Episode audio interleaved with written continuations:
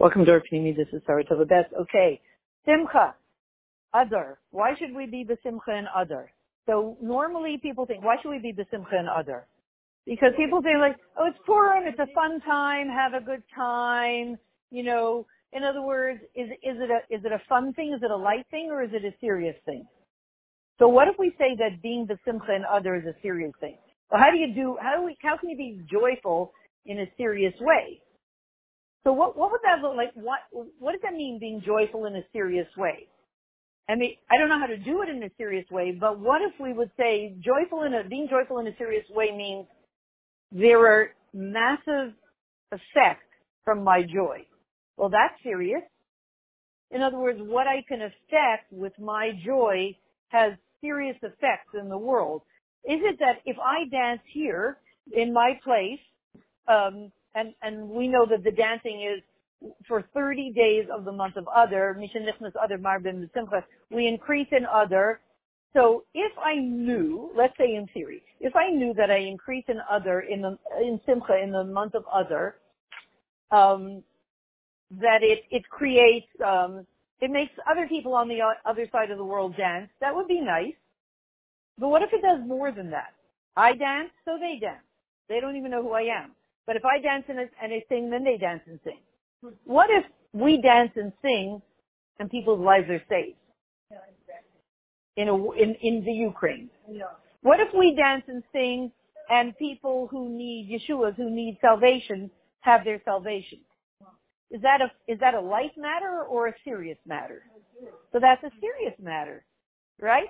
So it's not that how can you be serious and joyful at the same time, but it's a, it's a serious business. Take your simcha seriously because it accomplishes so much that, you know, realize the, the, the, the, the, the seriousness of it and then we don't want to be heavy, but then realize that if we don't do it, someone's counting on us. You know, some, someone's counting on us doing something. Uh, I, I, I'm going to add a little thought. I, I'm going to say I've been mentioning since Yud Shvat, that Yud Shvat, Chotei Shvat, you could feel that there was a very big upgrade in everybody's soul, in the neshama. And the neshama is always, and I, I, I was learning this in Kuntrish's Pilot of the Mitteler Rebbe about the upgrade. Well, Imagine that same thing Yeah. on a new age type of thing. Oh, okay. So, saying that our souls are being upgraded February, whatever. oh wow, you see even the non-Jewish world is saying it? Wow. That's interesting. So Yud Shvat and Chof Beis Shvat, we go through this upgrade. We're being recorded. So now let me ask you something. Your neshama, your soul likes to be upgraded? Yes. Love this. Every time Hashem says, time for us to upgrade and go to a higher frequency and get closer, the neshama says, yay! Absolutely. Um, you think your, you think your, you think your body wants that? You know, so now get up earlier to do is earlier and, and, you know, alright, yeah, remind me, remind me. But the upgrade thing, put it this way, it seems like, you know, a thousand mile jump on the level of the soul is usually paralleled by about a quarter of an inch jump on the level of the, you know, the animal soul or the nefesh TV. So we could imagine, I'm, uh, this is just my hypothesis. This is my hypothesis. That every time a Yontif comes along, let's say in this case, Yud Shvat, Shvat, the upgrade is absolutely embraced by the neshama, by the soul. And by the animal soul, by the body, it's um a little bit dragging your feet. You know, I know I really ought to get to it and I really ought to do it. So what you're going to have is a greater and greater distance between the two, since you're trust between your soul and your body. And what does that look like in everyday life? Everybody's falling apart because the vessels are the vessels are shattering. Too much light for the vessel. You can't pour boiling oil into a plastic cup if you have a good plastic cup, maybe. But then if you you increase the, the the heat of the oil, and you don't increase the the strength of the plastic cup, it just becomes a plastic pancake. so it looks like we're becoming plastic pancakes in these past couple of weeks. Judging by watching everybody and watching myself, people are dealing with a lot of emotions and they're blaming it on circumstances, and it probably has nothing to do with circumstances. Everybody, you know, you feel silly just have a perfect life and, and, and you're full of these negative emotions. You feel kind of silly.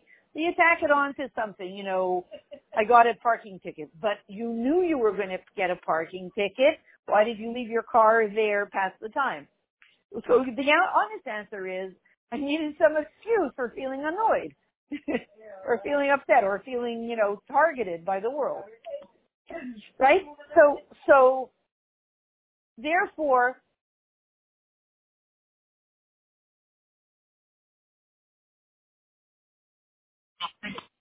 so, so guess what? If that's the case, this is simply my hypothesis. I mean, I know that there's always an upgrade every, every yontif and every Chassidish yontif. Then what would we need to do now after a few intense weeks from Yod, Yod Shvat? How many weeks is it? Three weeks? Less than three weeks. What would we need to do now to, to pull the physicality uh, up a bit so that there's less of a gap between your spiritual and your physical? Comes along the month of Adar. Perfect. After the two heaviest days of the year. Mm. Right, right. After the two heaviest days of the year, and then, oh no, too much of a gap, you know, with our practical life. Boom! Now our physicality is going to be lifted up because Mishanichnas Adar Marbim de Simcha. We're going to lift up our physical bodies and everything about our regular, everyday, practical life, and then we will now solve the problem of the gap. Right. So, so the fact is, somehow dancing and singing for us hopefully will close that gap, which we all want to close that gap because as long as we have a bigger, a bigger and bigger gap between our soul and our body, we keep feeling awful. we keep feeling like our vessels are breaking and life isn't, we keep feeling like to say it simply, life isn't working. Say it very simply. Life doesn't seem to be working. Well, what do you expect? I mean, why would you pour boiling oil into a plastic cup? Week after day after day after day. So that's what it is. Our, our life isn't working. So amazing that this month is coming along and it's exact timing and it happens every year. Same time, Adar, right after Yud Shvat and Chaf Shvat. Amazing. Now, here's the question. So is it just okay so you can have a little vacation and not think about life so much and sing and dance? No, no, no, no. As we said, singing and dancing is a serious avida. So then the question is, how am I going to close the gap by singing and dancing? And how am I going to save lives on the other side of the world if I do? And how am I going to create all these Yeshuas all, all over the world through my singing and dancing? That's the question. So one, let's see if Okay, so the answer is this. It's very interesting that in the Gemara, where do we find out about increasing in Simcha in the month of Adar? The same place where we find out about decreasing in Simcha in the month of Av. Gemara Taanis. Well, that's strange. That's strange. You know, in other words, when we come to the month of Adar, we want to say goodbye and good riddance to all memories of the month of Av. Tisha B'Av is not our best day. It will be one day.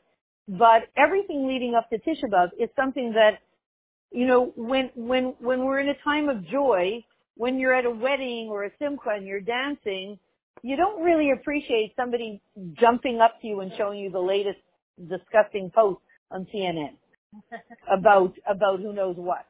This guy shot that guy or whatever, God forbid you know, and here we are, we're dancing, we're in Simcha, and it's a big thing for a, a, a yid to be in Simcha, and it's an important thing. Why do you have to show me, there are a million, you know, why do you have to show me a shooting on, uh, the shown on CNN with all the, with all the, you know, ketchup splashed all over the place? Why do you have to do that to me? Goodbye and good riddance. I don't want to think about it now. So here says the Gemara, ah, no, no, no, no. The same place where we talk about increasing in Simcha in Adar, we talk about decreasing in Simcha in the month of Av. So what's that all about? Hashem has a deep secret to tell us. That the place where all, this is, it's a, it's an old secret.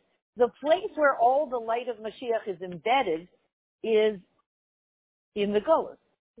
The light of Mashiach is, we see this from Bati Lagani.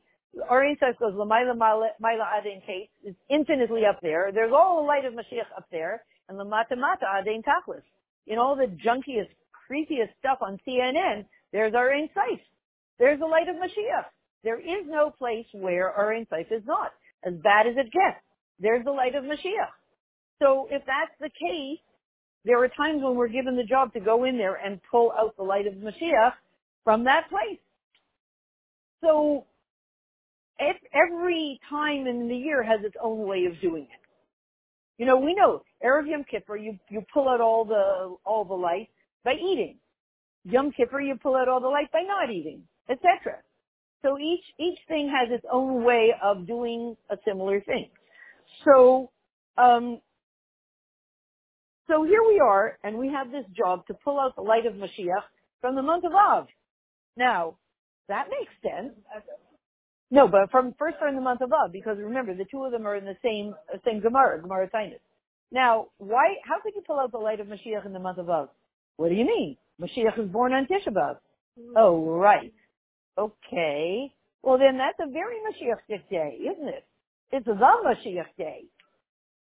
Tisha B'av and the three weeks are the Mashiach time. So this time when we're de- decreasing in Simcha is the, the Gemara is telling us this is the time. What happened on Tisha B'av? Two things. You know, the, the non-Jew heard that the cow was mooing and he said, oh, the Beis HaMikdash was destroyed. Then he heard another moo from the cow and he said, oh, Mashiach was just born. It's a dual reality. Tisha B'av is a dual reality. Gullus is a dual reality. Gullus Geula. Gullus goes like this. It's like a Tootsie Roll Pop. You know, there's Tootsie Roll Pop they fill around. Tootsie Roll Pop is, um, I'm trying to remember, you know, candy on the outside, chocolate fudge on the inside. Something like that. Whatever it's called here in the world. So, Gullus is, on the outside it's very sour. It's very bad. On the inside it's very sweet. Or let's say, let's picture it as a glass. At the top of the glass of Gullus you know, all the layers down are just terrible. The bottom of the glass, the stuff, you know, the, the, the yummy chocolatey stuff at the bottom, that's geula. That's very tasty. But it's the bottom of the glass. You gotta go through all the generations of gullus to get to the geula part. So by the time you get there, you forgot. You know, you're you gave up. Now geula is a different kind of a glass. Geula is, so gullus is, is, is bitter on the top and just at the very bottom, it's it's it's sweet. Geula is sweet at the top, sweet in the middle, sweet at the bottom. Mm-hmm. Openly sweet on the outside, openly sweet on the inside. But Gullus is openly bitter on the outside or on the top. So what do kids do? So adults are very responsible. So what they do is they patiently drink through the whole glass till they can't anymore, till they finally get to the sweet stuff. Kids don't do that. No kid will do that. Somebody's been telling me recently, uh, the current generation doesn't have any tolerance for the bitter stuff. So then what do kids do if they want to get to the sugary stuff at the bottom? Pour it out. Okay, and let's say you can't. Let's say you can't pour it out.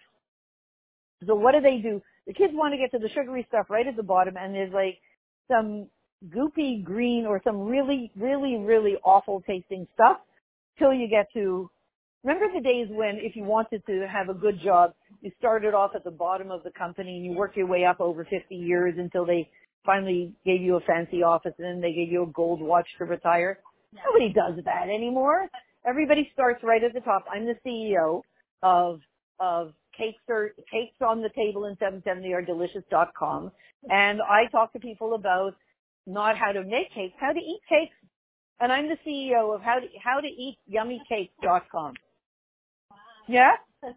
right? How to eat yummy cakes dot and not get a stomachache.com. And I'm the CEO of the company. I started at the top. I should start at the bottom. Remember the days I started at first I would eat the cakes. No, I advise people how to eat cakes. You know, somebody, somebody I know says, you know all the guys, so you know all the guys who, they're really, they say, I made a million dollars he said, notice they didn't really make a million. They make a million dollars teaching you how to make a million dollars. They charge you, you know, $10,000 for their course. That's how they're making a million dollars. So I'm the CEO of how to eat cakes and not get a stomachache.com. That's it. I start at the top. So what do kids, kids always want to start at the top. So what would a child do? They see a glass of really bitter drink and, right, they turn it upside down. and they start drinking from the bottom. Now, what's the, what is uh, Adar all about? Vinahapechu. Turn it upside down. That famous story of Rebbe Chaya Mushka, that, that when, who was it, Rebbe Yunus came to the house after Farbrengen and, and, and the Rebbe asked, what happened in Farbrengen? And, and, and I think it was Rebbe Yunus said, the Rebbe said everybody should turn over the cup. So immediately the Rebbe turned over her cup upside down. Now clearly something was happening v'nahapechu, and it turns upside down in the world. Makes sense? Kids do that. Kids do that. Kids are on the level of, you know, the simple, the simple, you know, just by the way, I was reading in Beis Mashiach on Shabbos about Russian Jews. And Russian Jews who were big intellectuals, what did they feel? When they would see Chabadniks in Russia, because the Chabadniks were so uh, simplistic, they said, if the Rebbe says this, we do it. They thought they're very simple people who don't have any, any intellectual side. So when they left Russia, they said, yeah, those simpletons, we're, you know, we're intellectuals. We can think things through. They didn't understand that the simplistic following and faith was based on a very deep, sophisticated understanding of truth. But they were seeing the end of the story. They were saying, you know, there's no time, you know, should we do it or not? Oh, the Rebbe said, do it, just do it. And there's a whole amazing story that I'll tell in a different time about a yid who said, okay, if this is, if this is what we were told to do, we'll do it. Because it's based on, you have decades of studying and learning deep truth in which you see from a very sophisticated point of view the, the, the brilliance of this. You're not basing it on nothing. You're basing it on depth and intellectualism. So, but essentially you look the same as the kid. So here's the little child. He says, oh, one says, gee, I wish I could have that drink. There's some, there's such yummy stuff at the bottom of the glass. So his younger brother says, turn the glass upside down. The younger you are, the younger you are, the more it seems logical to just turn the cup upside down. No adult would have ever thought of that. Because we're so trained by Gullus that you have to go through the pain until you can have the Eined, the Tainuk. We're trained that way. Mm-hmm. And they're not trained that way. So when it comes to the month of Adar, we take an example from them. The Nahapechu. If on Purim, I know there's a shliach in, I think, Chicago, they said what they loved when they would go, brother, when they would go to, to his Chabad house on Purim, he would be standing on his head and saying a mimer. And saying a mimer. Right? He was standing on his head and saying a mimer upside down. So everything on Purim is upside down. What is upside down? Upside down is you turn the glass upside down and you go straight to the, straight to the sweet stuff. Straight to, you know, you, and you take all of the darkness, there's darkness and light in the world, uh, as we know. And how do we know? Because everything that in the world, that's in the world now is kind of coming out of that moment. Everything that's in Gullus now is coming out of that moment of Tisha B'Av when two things happen. The end and the beginning. Right? The end and the birth. The birth of what? The birth of whom? The birth of Mashiach. The birth of the Geula Shlema at that moment. So everything is coming out of that dual reality, that dichotomy. The whole Gullus is coming out of that dichotomy in which you have two opposites happening at the same time, which is, if you're Jewish, makes total sense. Yeah.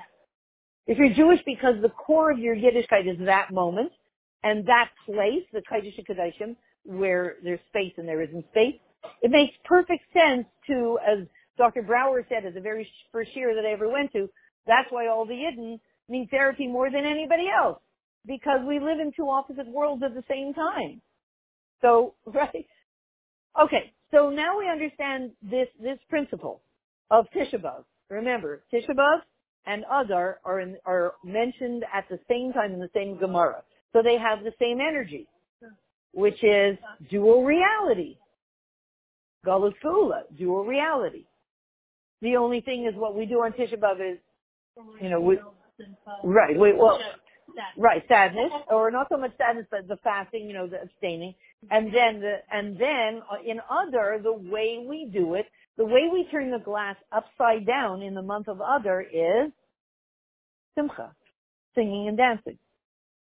And it's an extremely effective one technique for doing it. We didn't make it up. That's what Torah says. Mishenichnas Adar marbim simcha.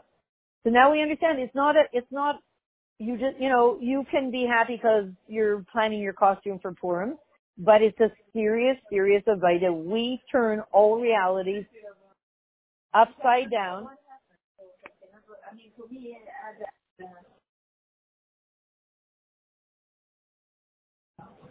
So we're saying we're going to sum this up by saying the following. So it's not that, as we thought in the month of Adar, you know, everything's going to be fun, and therefore, because it's fun, why not dance? Because you know you want to dance when you, when it's fun. But rather, our Avaida is an unusual Avaida from a very lofty place. We'll talk about it more tomorrow from an extremely powerful place where the darkness is ultimately turned to light. And, and we are the ones who transform it. And, and the Adar point we want to say is that so we think that I, I really cannot walk around a whole day in the month of other being happy. I know I'm going to fail. I know I'm going to fail. The first time that, you know, whatever, the yogurt was sour, boom, there goes, you know. So that's why we're given this amazing way to do it. You don't really have to be it.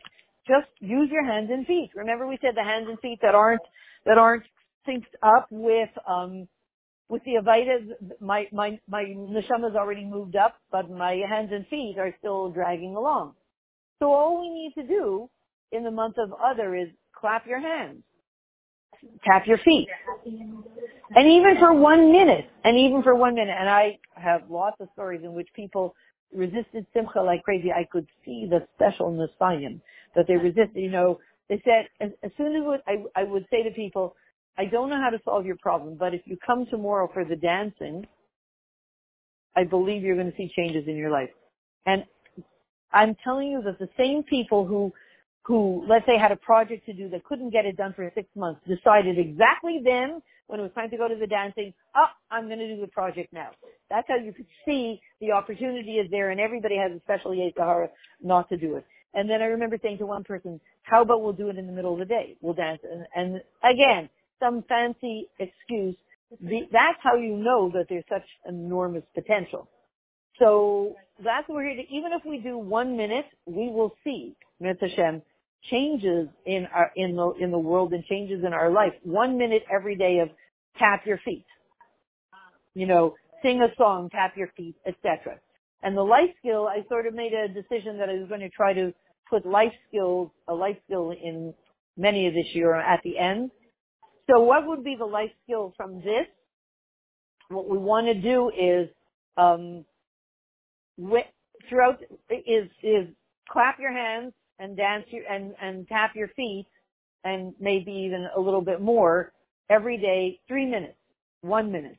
But make sure that you do. That's the life skill. And then stand back and watch and keep our eyes, our Mashiach eyes open. Because our Gullus eyes will say, I don't see that anything changed in my life or in anybody else's, in anybody else's life either. That, our Gullus voice, our Gullus eyes are going to say that. I don't see any change at all. So when the Rebbe says, open your eyes to see Mashiach, he's saying, I know about your Gullus eyes. I've been, I've been trying to, uh, get you new glasses for many decades, right? The whole Dar Shvi I'm spending working, I'm working full time on your Gullus eyes. I know very well your Gullus eyes. But if you try opening your Geula eyes, and with the assistance in the month of Adar, the singing and the dancing, and then look at your life very carefully and see, oh, where was there a shift? Where was there a change? Mr. Hashem, we're going to see that change. And the big change that we want to see is the full Geula is ushered in this, this Adar and, and the total Simcha of the Gula Mitzvah now.